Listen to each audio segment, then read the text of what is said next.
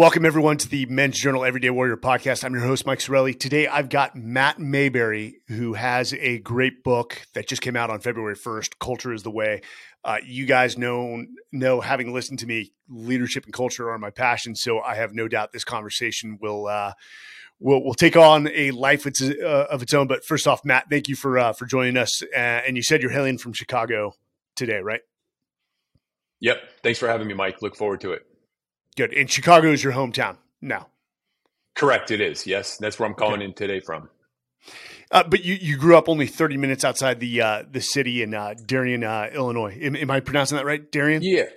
Yeah. I grew up in Darien, Illinois, which is probably about 30, 35 minutes outside of downtown Chicago. So that's where my parents, raised me and my brother. And that's where I kind of grew up, and everything I know really fell in love with the city. We came into the city every single weekend almost when I really from 6 years old and on. So, I think growing up in the suburbs of Chicago and having that direct access to the city really made me fall in love with my city now. So, you grew up in an interesting era too, young, with the Chicago Bulls, which have you seen the documentary, The Last Dance? Of course. How could I miss it? Of course. That was interesting because, one, I'm 10 years older than you, but so, I'm in my teenage years watching the Bulls. They dominated the 90s. Of course, you don't see what's going on behind the scene.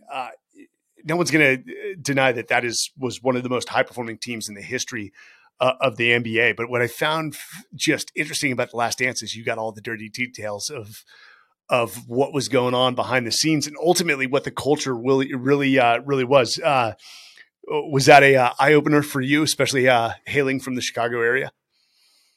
It was, but it also wasn't. I think growing up in, Chicago and suburb, for me, I've heard all those stories of Michael Jordan, as far as like his commitment to excellence and how much he wanted to be great, and I think that, I face it. I think it pissed a lot of people off.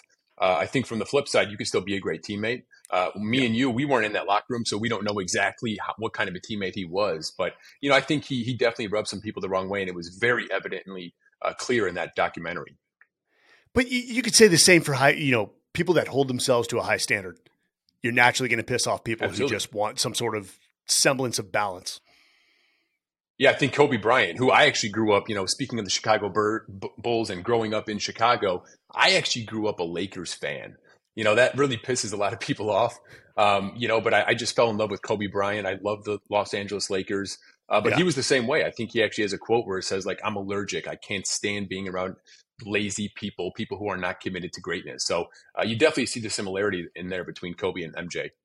Yeah, you do. And we all know the, the proverb, iron sharpens iron. So as one man sharpens another, you tend to identify or try to surround yourself with people that are going to sharpen your sword. Absolutely. Matt, first off, I got to ask, it always seems, in terms of MLB, who's your team in Chicago, or is it somewhere else? Cubs, but again, if any Chicagoans who know me are listening to this, they're going to crack jokes and say that I was a traitor, because I actually grew up a White Sox fan.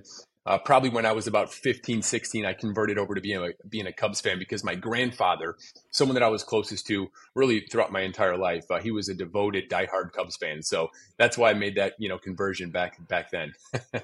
Dude, it almost seems like there's a line on a map in Chicago. If you're on this side, the west side, I think it's west side, you're a Cubs fan. If you're on the east side, Yep. You're a White Sox fan.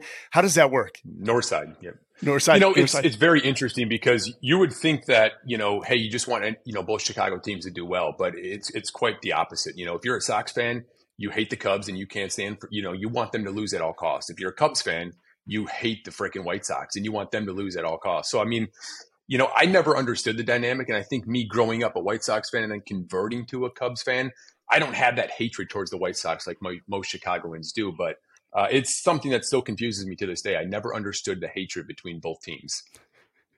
People have nothing. I hate to say it. Sometimes people have nothing else in their lives that becomes the all encompassing and, but it goes to show mindset of like, you've got to hate someone else or because you have so little and somebody else has so much more, you've got to hate them, which is not the case, which we know true.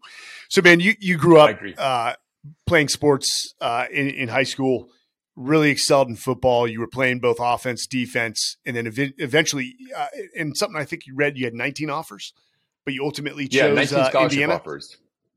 I did, but schools? Kind of take you back to a yeah. So I mean, Georgia offered me, they just won back-to-back championships. Tennessee, Maryland, Northwestern. I mean, some of the biggest football programs in the country. But I think to give some context for all your listeners here, I think when you look at my story, and I think my first book, which came out in 2016, Winning Plays.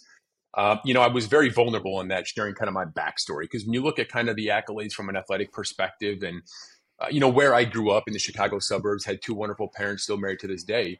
They're very surprised when I was a full blown out drug addict, 3 near death experiences, done every single drug you could possibly think of besides heroin. If I wasn't terrified of needles, I probably would have done that too.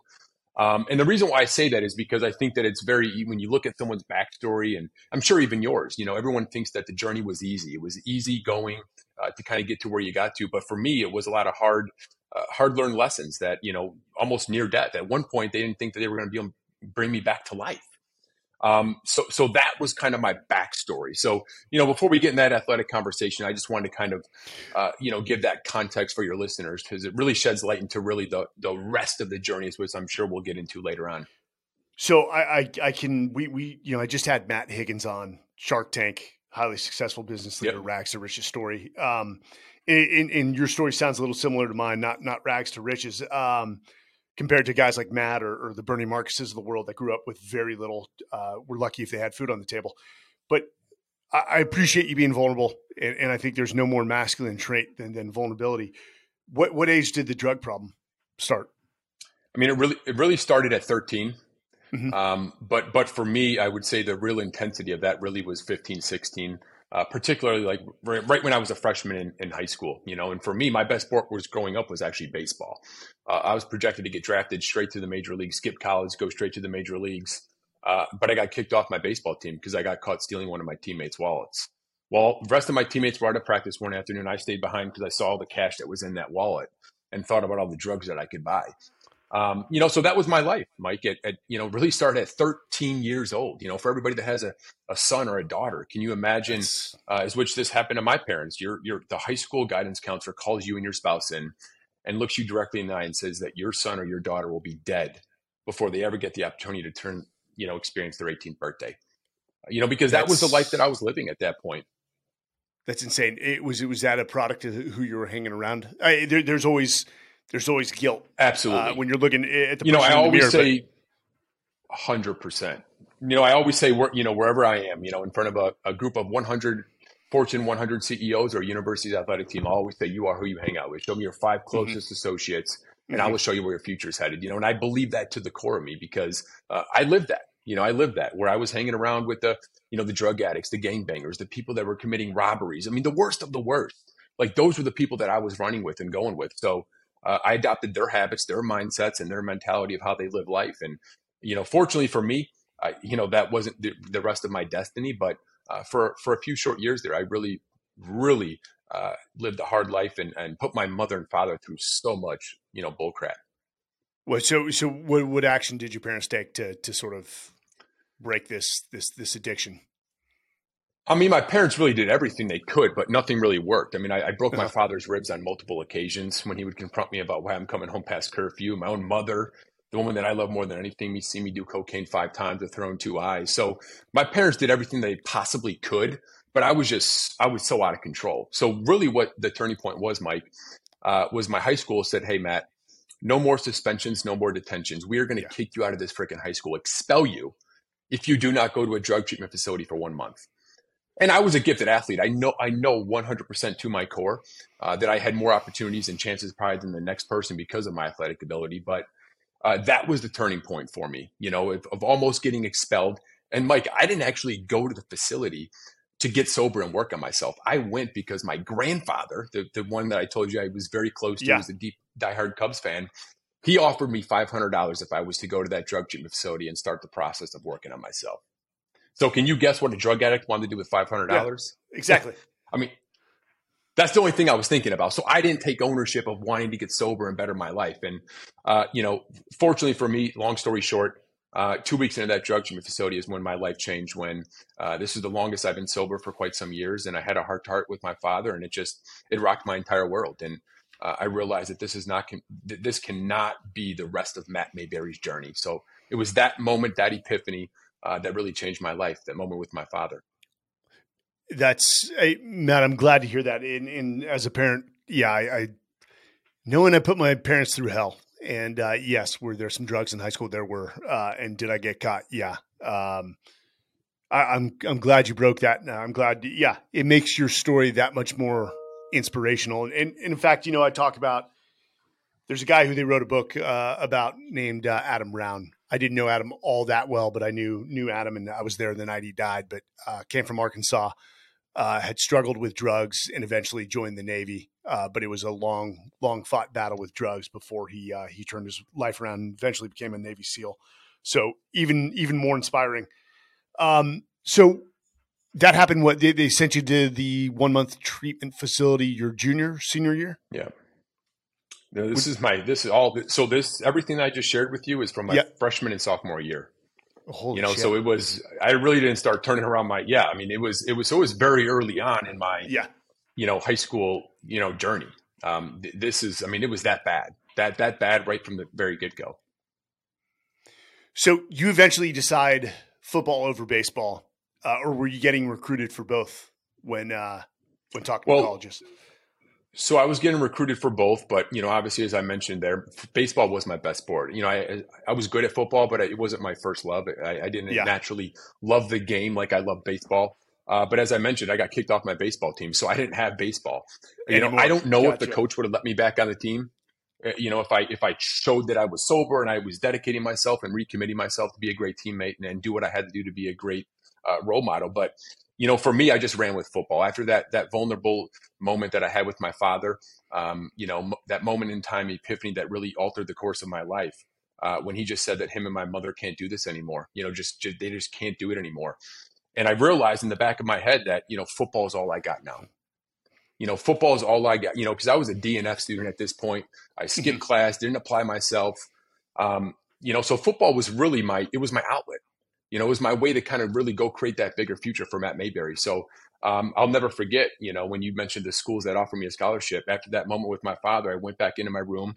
He used to leave motivational books laying around the house, just hoping one day his broken son would flip through 10 or 15 pages and get a spark of inspiration. And that day happened when there was a book on goal setting next to my bedside. I flipped it open and it was talking about the power of vision and writing down your goals. I wrote on a piece of a note card, actually 3x5 note card, that I will receive a Division I college scholarship by this time next year. Not knowing how it was going to happen, all this self-doubt started to creep in my mind, and I didn't know how it was going to play out. But I just had this burning, desire in my gut, Mike, that I have to change my life, and it starts with getting a scholarship for football.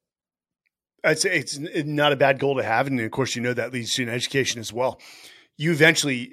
Right. You name some top programs, but you eventually, and not that Indiana University is not a top program, but it sounds like you chose. No, they're not a top program. But it sounds like you chose a culture and potentially a specific leader over the top programs.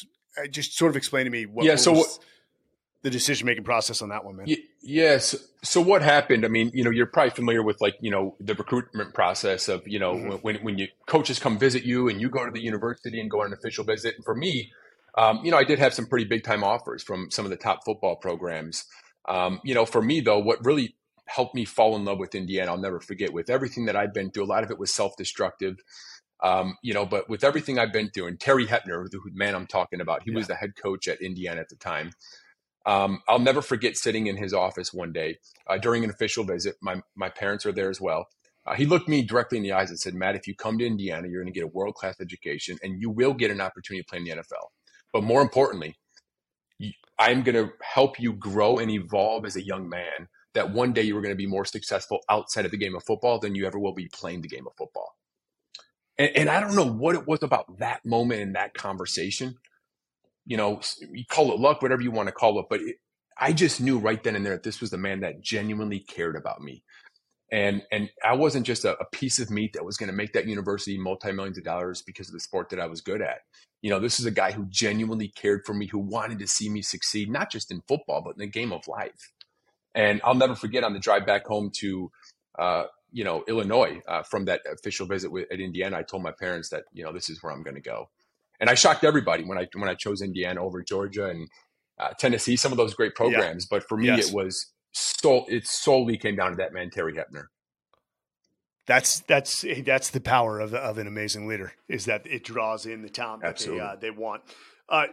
Would you still consider Terry a mentor in a lot of ways? 100%. I mean, everything I know about leadership and culture directly comes from that man. You know, I wrote about him in my first book, Winning Plays. And then even in my new book, Culture is the Way.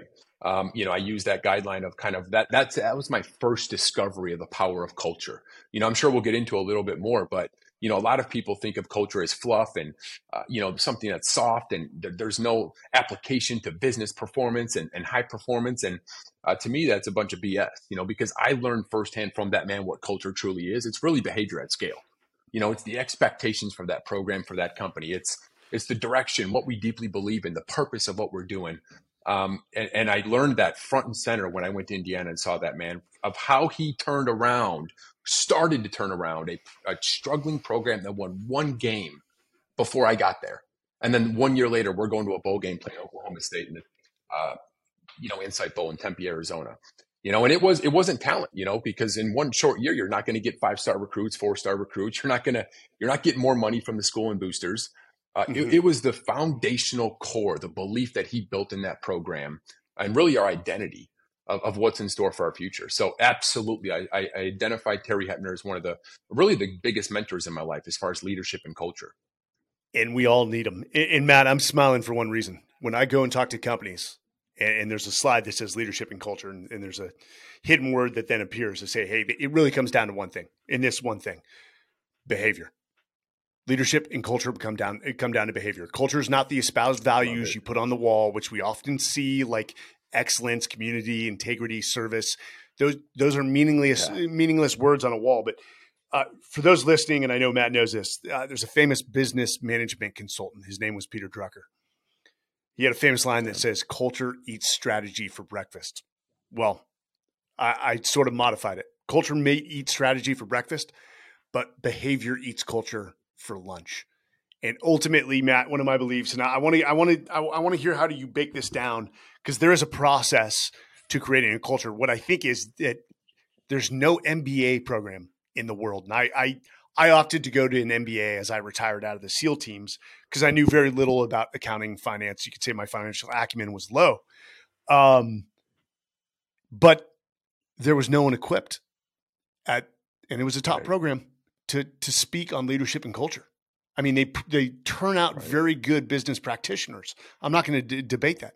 Good accountants, good finance, investment bankers, whatever it may be, marketers, but very few programs are ill-equipped to teach leadership and culture. So I'd love to hear, it sounds like Terry excited what has become, as he said, he was going to create players that are more successful outside the game. It sounds like he ignited this passion for leadership and culture in you. How do you break down culture, man? Because there's a lot of businesses just don't know how to do it. You know, that's a great, fantastic question, Mike. And before we even dig into that, I would like to just say that, you know, I think the military, for example, and football particularly, I mean, you can classify maybe all of sports, but I think that, probably part of, one of the main reasons why me and you have been able to kind of do this work at a high level from leadership and culture is because of the lessons that we learned, of doing what we do and seeing the effect of that, the power in that. Because I remember when I first started, doing this work, roughly 10, 11, 12 years ago, is that I don't have an MBA, right? I didn't, I wasn't at Deloitte. I wasn't at McKinsey. I think there's so much value, information from going to one of those places and having that education, but I think actually living it on the front lines of being an athlete or being in the military, Navy SEAL, whatever that may be. For me, that's given me all the ammo to actually go out in the real world, work with some of the biggest companies in the world and transform their cultures and actually truly change behavior at scale. Because when you talk about culture, I mean, that is it. You said it's behavior, and that's really the core of it. I mean, everything I do in the book is talking about behavior. It can sound good, right? It doesn't matter what's coming out of your mouth, but are we changing human behavior? So the very first thing that I start with from a culture perspective is really going to the leadership teams, and their mentality first has to be in the right place. And what I mean by that is, because you're never going to change or transform culture, and you know this better than anybody, unless the leaders first understand, A, the power of culture, and then B, you know, they're willing to kind of lead that charge. They're willing to go first. That's what leadership is. It's a transfer of influence and impact, and you have to go first. You know, and I think what we've seen 10, 15 years ago was the, you know, the popular command and control type of leader, which now that's completely shifted and changed. I think COVID-19 accelerated some of that, you know, but it truly is like what I learned from Terry Hoeppner, servant leadership. Outside of that, it's leading first. It's going. It's not about so much what's coming out of your mouth. It's what are you doing every single day? What is your daily behavior showing the rest of the company, the rest of the organization? So for me, that's the very first thing that you gotta really nail that down, because you know you can talk about strategies and high complex you know overviews and plans and implementation you know programs, but at the end of the day, if the leaders of a company don't first understand what that is and the importance of it, you already have your back up against the wall, and you're going to be massively challenged as you continue on with that journey. It is so vitally true. You know, there was a 1987 Don't Do Drugs commercial where a father walks into a bedroom, the son's on the bed. He's got these headphones on, and he's got a cigar. The father has a cigar box in his hands, and inside is marijuana. He looks at the son and says, "Where'd you learn to do this?" Son was caught. Son dodges the question. Father asks again. And the kid finally looks at his father, and it says, "I learned it from watching you. I learned it from watching you, Dad." And the commercial goes to black, and it says, "Don't do drugs." Where I'm going with that is leaders set the tone.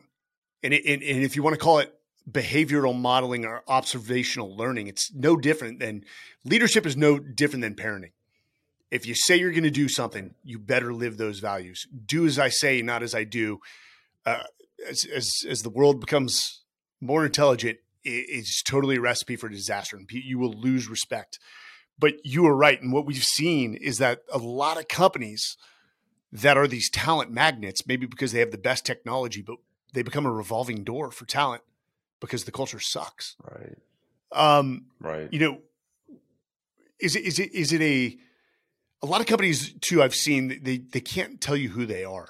Do you have a process there? Does that start by, you know, before you even get the leaders to buy in and to act a certain way, to demonstrate the behaviors they want their people to emulate? Is there a little bit of identification or definition of the culture?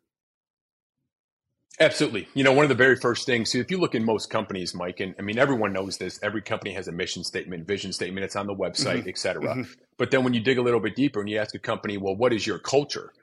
You know, if you find 20 employees, let's say, that work all at the same company, let's say you're at a conference and 20 employees from the same organization around a table, and you ask that group of 20 employees, what is your culture at XYZ company? I guarantee you 9 times out of 10, you're going to get 20 different responses. And to me, that's a tragedy. You know, to me, it's tragic. To me, it's a lack of alignment. It's a lack of clear understanding of what we stand for internally, because let's face it, until you fully understand who you are internally, you can't go out externally into the marketplace and dominate and do what you got to do.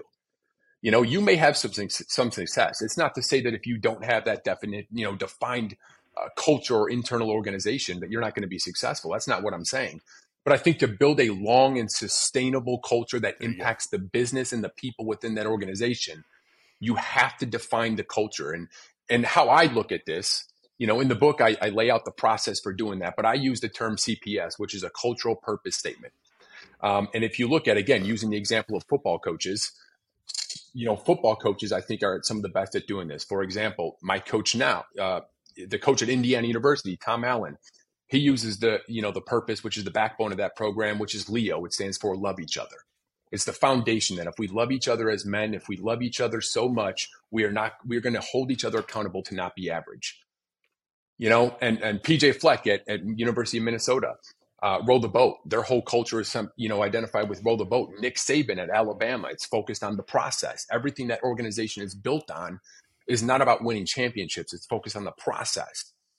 Microsoft is an example in the corporate world, you know, where it's the growth mindset. You know, so what am I getting at is that every great organization has a very clearly defined culture. So I use that terms of, hey, it's great to have the mission statement of who you are with your customers and out in the marketplace. Yes. But we also have to identify who are we internally as an organization? What is our culture? And I use the term, you know, the cultural purpose statement, as I mentioned, you know, one of the ways of doing that is a mantra. You know, it could be a statement.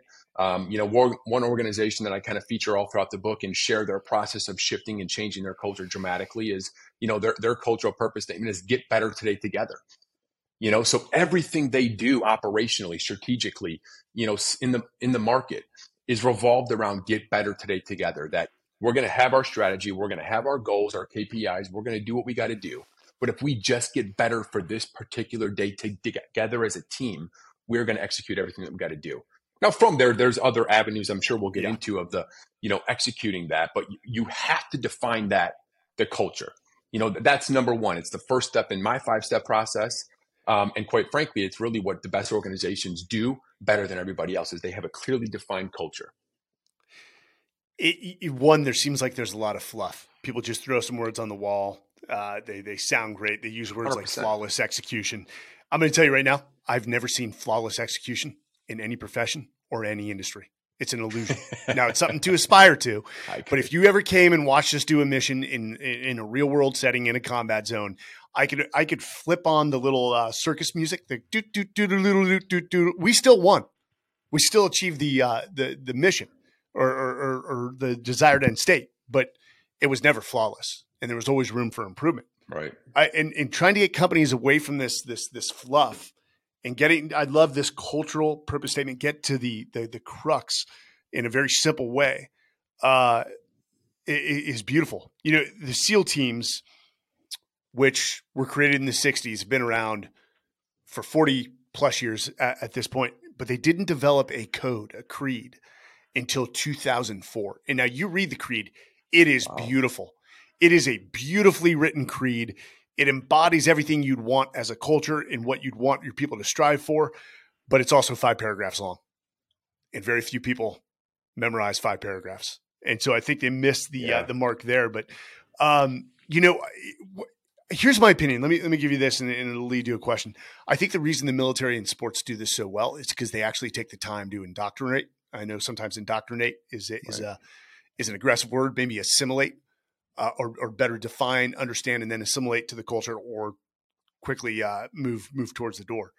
But the military has 3 months to do it, whether it's boot camp or OCS. And I mean, what that is basically it's cementing behaviors. Here's who we are. Right. This is the values we hold dear. These are the behaviors associated with those values, and those behaviors lead to these outcomes.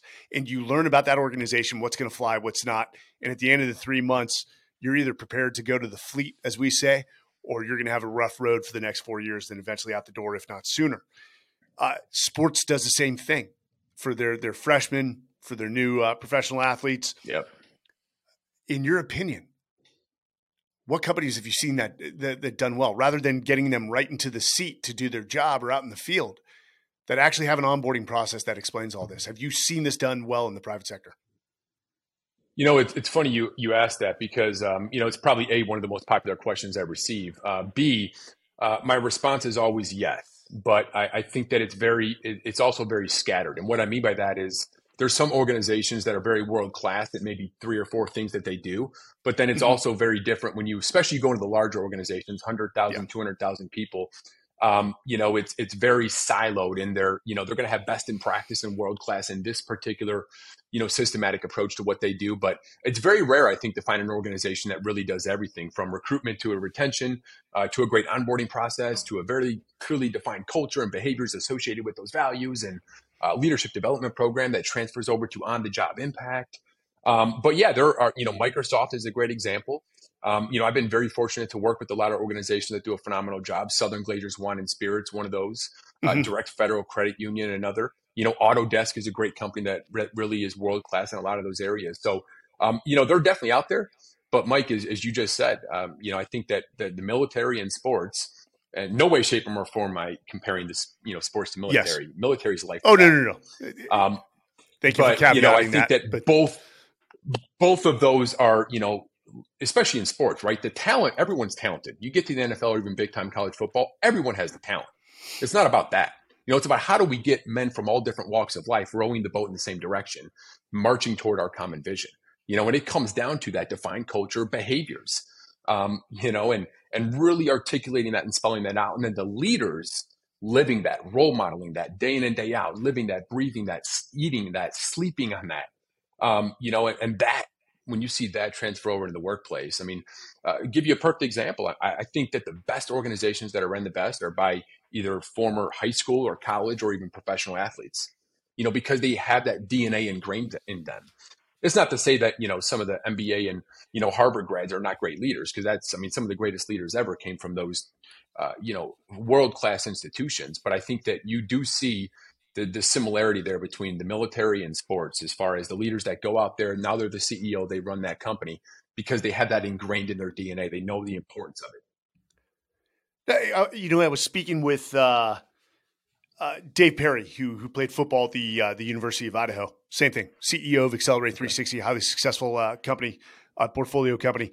But I mean, this is the same reason that Enterprise hires a lot of, you know, NCAA athletes. It's because they don't have to train the team-oriented aspect into them. Absolutely. And quite frankly, Matt, if you ask me, you know, I don't want to say I did well in the military. That's for others to decide. I tried to live my values. Did I always live them? No.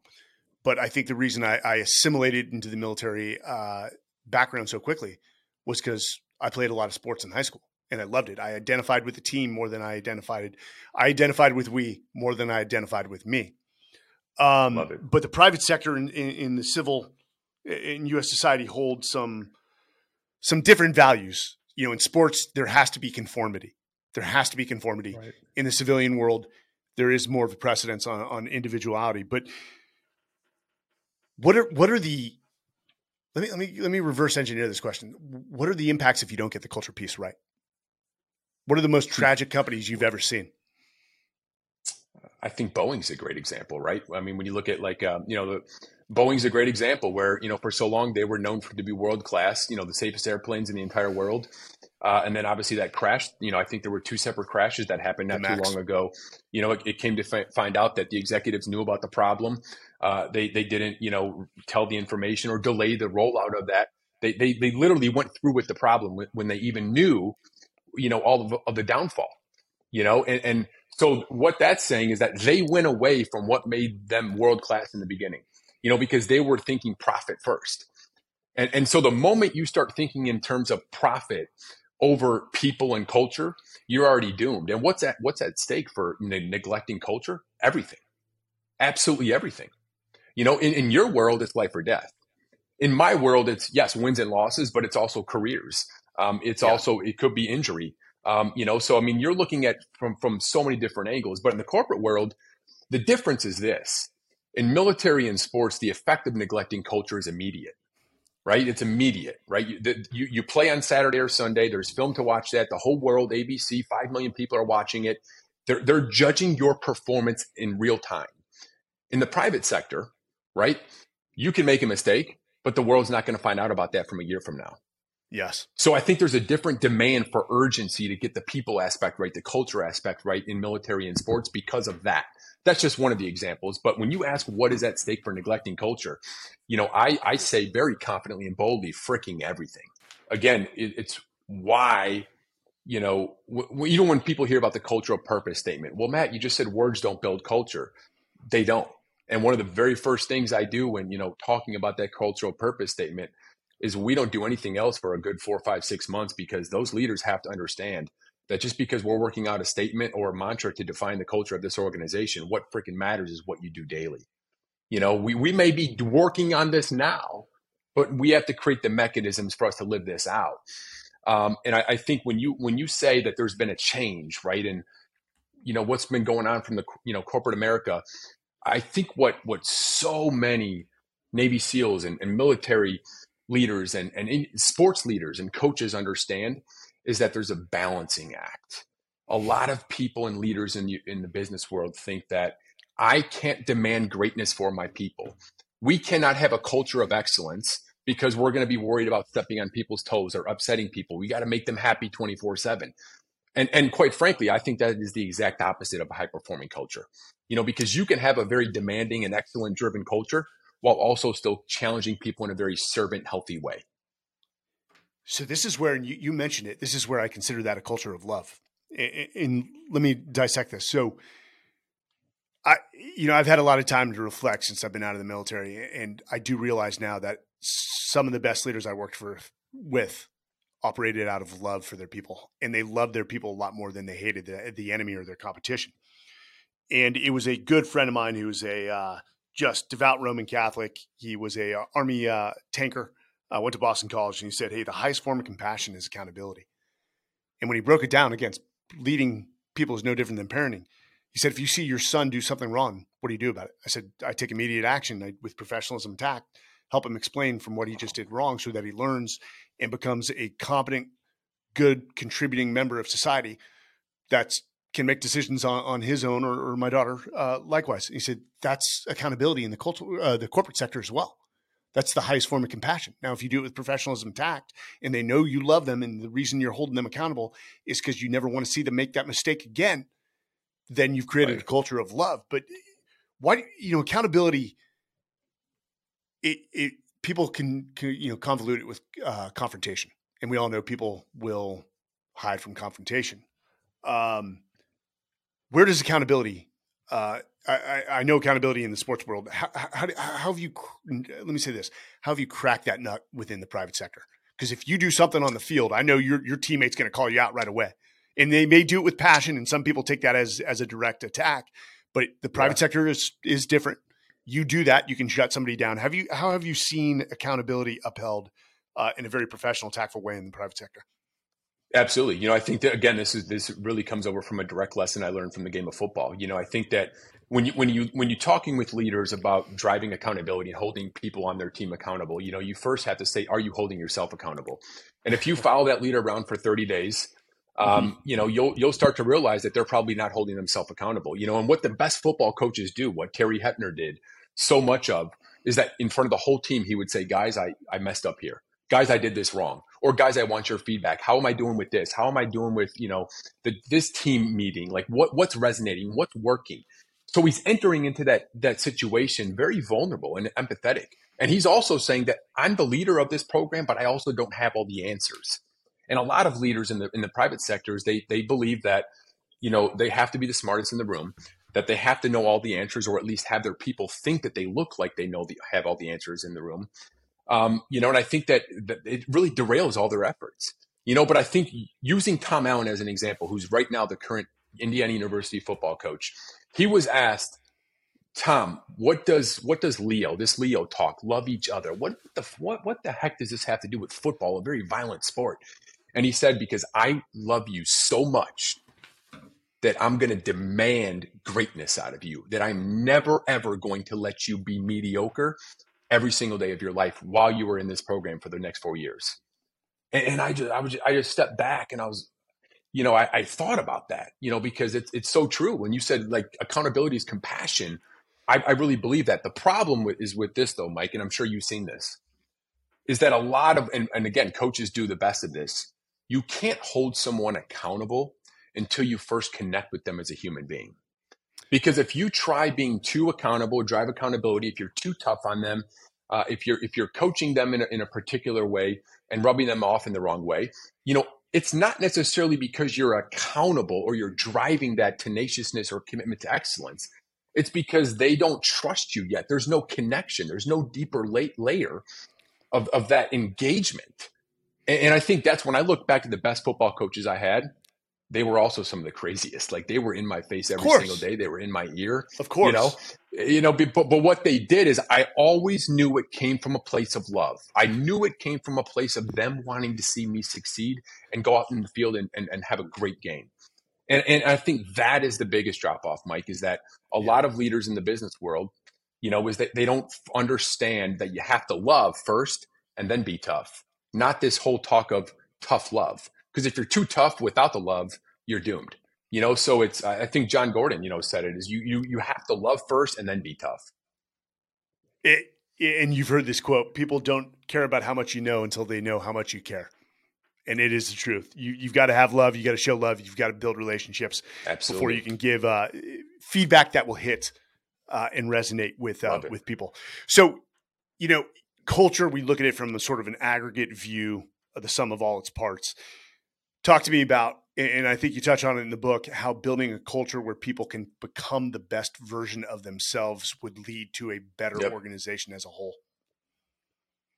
Oh, you know, this part, and I got, if I was with you in person right now, you'd see the you know, hair sticking up on my arms. You know, the reason why is because, you know, the best football programs, again, making that distinction, is that, you know, the goal is to win a Super Bowl, the goal is to win a national championship, right? But we're also building young men. You know, we're building young men for the game of life. And I think that, you know, when I had that interaction with Terry Hoeppner, I didn't know it at the time back then, but that's why that meeting resonated so deeply and profoundly with me, is because, you know, it was just that moment. And when I look at now, you know, the best organizations, what the best leaders do differently than everyone else, and I've seen this front row, is that they use their business to build people, not use their people to build their business. And there's a very big difference for that, right? Because the average companies who have retention problems, they can't attract top talent, they're notorious for just utilizing their people, putting them in roles, and then using those people, overworking them, underpaying them, not training and developing them to build the business. And then they wonder why at the end of the year they have retention problems and they're all leaving. But the best organizations, they win in the marketplace, but they also utilize their business as a mechanism to grow and develop their people. You know, and how I look at that is, we started this conversation with this talk of culture is it's really behavior at scale. It's behavior, turning values into specific, concrete behaviors day in and day out. And also, it's also applies to winning in the marketplace and building people. It's about what are we doing daily, day in and day out. And I think that it directly applies into building people, right? Because you can teach people the specifics of a job or a role, you know, but at the end of the day, what you really need to get specific about is what are the behaviors and characteristics that we're truly looking for at the core of our organization that's going to help us carry out the mission of this organization and win also in the marketplace. You know, so that's really what, you know, when I go in, and you probably do the same work, Mike, is, you know, we want to win. You know, we want to increase the gross profit percentage by 25%. We want to do what we want to do from a business standpoint, but we also want to grow and develop men and women in this organization, because that directly impacts the business. Now, here's the reality, and I know you've seen this, is it cultures aren't built overnight. Cultures are built over years, if not decades. Let me tell you a quick one, because you know this analogy will sit with you. But I had a mentor. He actually was a brigadier general at West Point. But Howard Prince, he was wounded in Vietnam. Third time was the most dramatic mortar hit near his leg, and so he went on a professional track of becoming a professor. He got his doctorate in industrial psychology or organizational psychology. But he talked about the Army. And the Army, you know, when I talk to companies, I say two organizations have really written the manual on leadership. And no, it's not the Navy SEALs. The Navy SEALs plagiarized their leadership manual from these two. It's the Marine Corps and the Army. And these organizations have been around for a very long time, since the inception of our history. And they're great organizations or great manuals. But he talked about when the Army switched from a all-volunteer force, all-draftee force post-Vietnam to an all-volunteer force post-Vietnam. He said the Army, an organization that prided themselves on leadership, had to relearn how to lead, because how they dealt with the draftee, somebody who was forced to go into the military, wasn't resonating with somebody who raised their hand and said, I proudly and willingly want to go into the military. And they were suffering from attrition. So if an organization that had, at that point, was over 200 years old, had, you know, who had written a manual 200 years old, had to relearn over a decade, then think about what it takes for the private sector. And it is a very large organization, but how often do you see a leader who gets terminated too quickly, i.e. like a football coach, who is making headway of changing the culture of a program, but it's just, it's too long of a road. Yeah, it may have gone from a 1-8 record to a 5-5 record, but they're terminated too early because they just weren't given time to build that culture. Is that a common thing you see in football as well as the private sector? It is. You know, I would say that it probably was more common 10 years ago. I think now you're starting to see a lot of athletic directors and even board members in the business world, you know, have a much more clear understanding of, you know, what does success look like for us, right? So even if You know, we were in turmoil 3 years ago when we won't go from winning one game to 5 games. Nowadays, that coach may have a little bit more, you know, leeway there as far as continuing to build the program.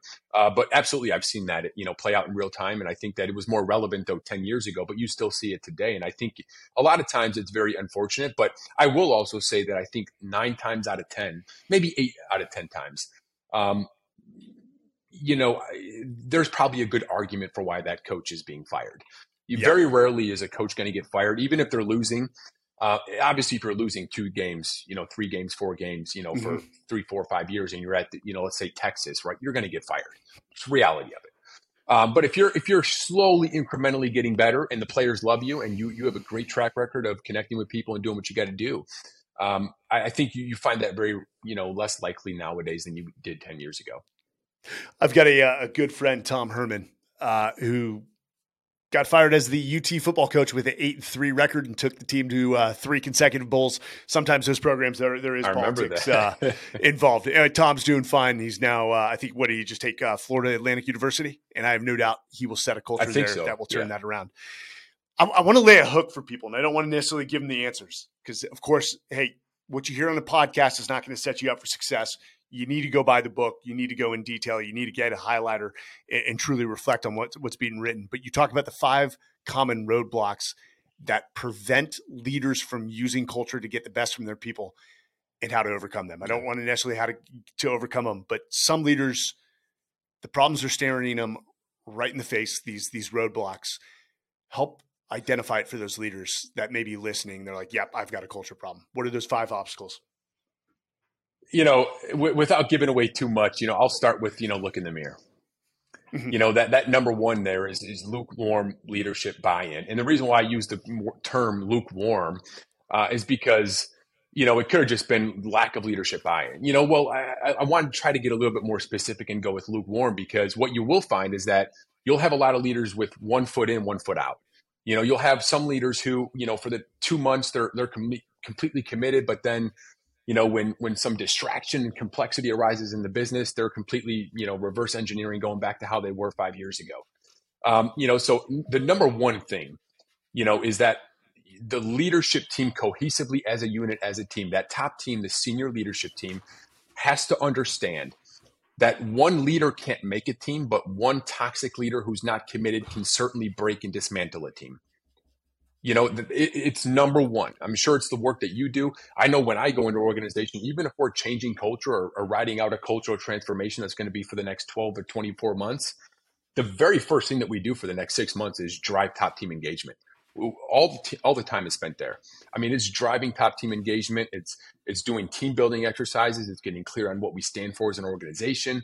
You know, where are the problems, where are the dysfunctions, you know, airing it all out there. You know, because if the leadership team is not leading the charge, as we already said at the beginning of this podcast, you're doomed. You know, you're done. And I think a lot of leaders, they still don't get that. You know, they could think that, you know, hey, if we have 20 people, let's say, on our top team, and we have 18 people who are completely committed, but 2 people are just, you know, they're in and out, they're not fully there. To me, that's still a big major problem. It's a massive flaw. And I think that you know, so you got to look in the mirror and you got to start there. Number one, you're trying to build culture. You know, the second area I'd like to highlight is, you know, distortion and distraction. You know, what I mean by that is a lot of leaders, they'll read a book, you know, and which I think is great. You should read and learn as much as you possibly can. They'll read an article on HBR. They'll hear about a best practice of what Microsoft or Apple is doing. And then they'll think exactly those same best practices are going to work in their organization. And I always say this, there is not one and tried true answer to build culture. And I wrote a book on it, entire book on it, you know, and I deeply believe that there is not one program, there is not one system that is 100% tried and true for every organization in America. Why is that? Because every organization has its own unique needs and specific tailored mechanisms that have to be derived and really transferred and cascaded throughout that organization for that specific organization in that market with where they are in their current reality. And so distortion and distraction is a major roadblock because, you know, you'll have, you know, I read this article, now we're doing this and we're going to change this. And so then you're just running around doing 25, 55 things at one given time, you know, so that's a huge one. The third one, that I would like to highlight, because I think it's very important without giving too much away, is the lack of ability to cascade change, the lack of ability to cascade impact and influence. And what I mean by this is, a lot of companies, they'll get some traction with the top team. Everybody will feel good with where we are from a defined culture. But then when you look at, especially if let's say, an organization that has maybe 10,000 or 19,000 employees, 200,000 employees, you're talking a different ballgame.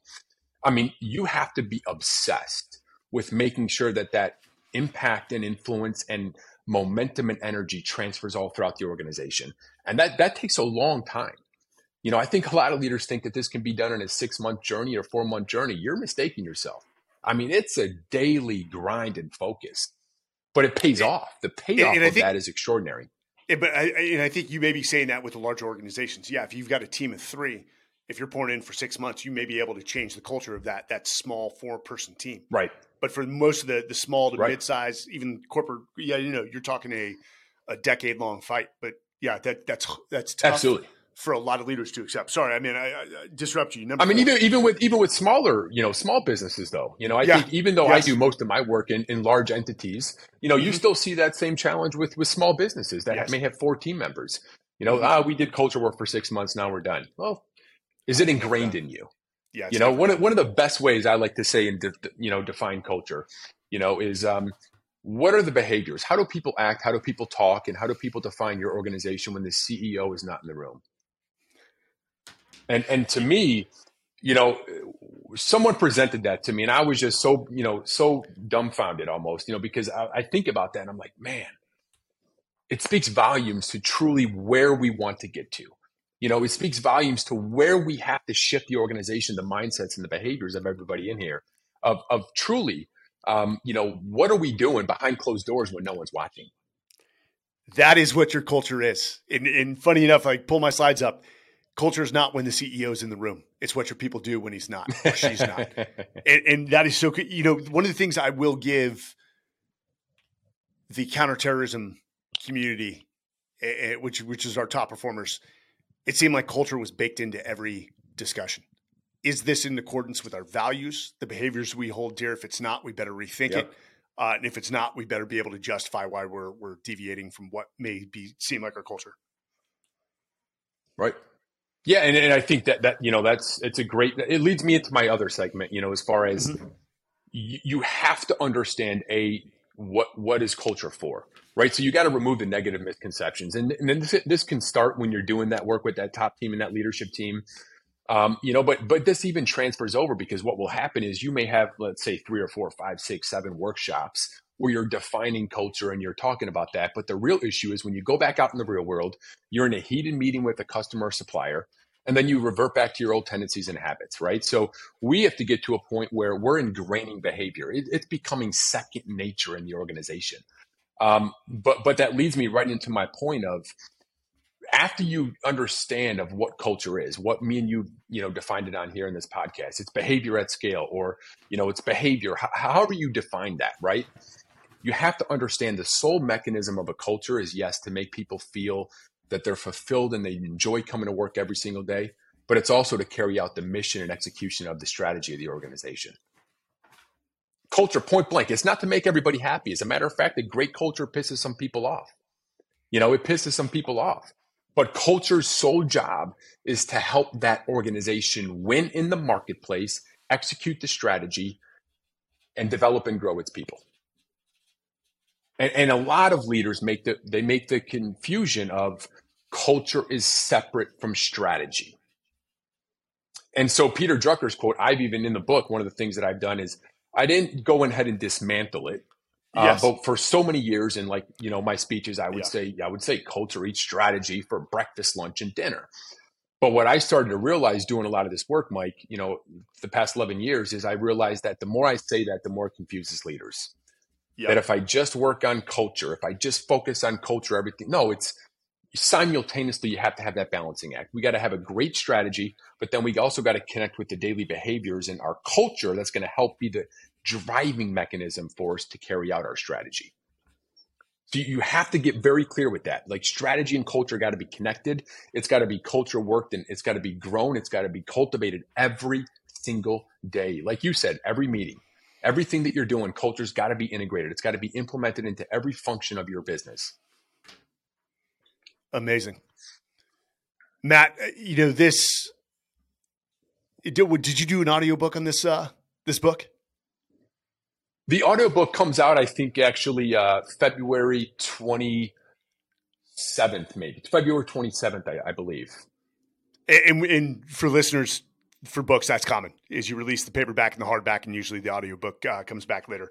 It's obscene how long. I will preface it by saying I'm not the one.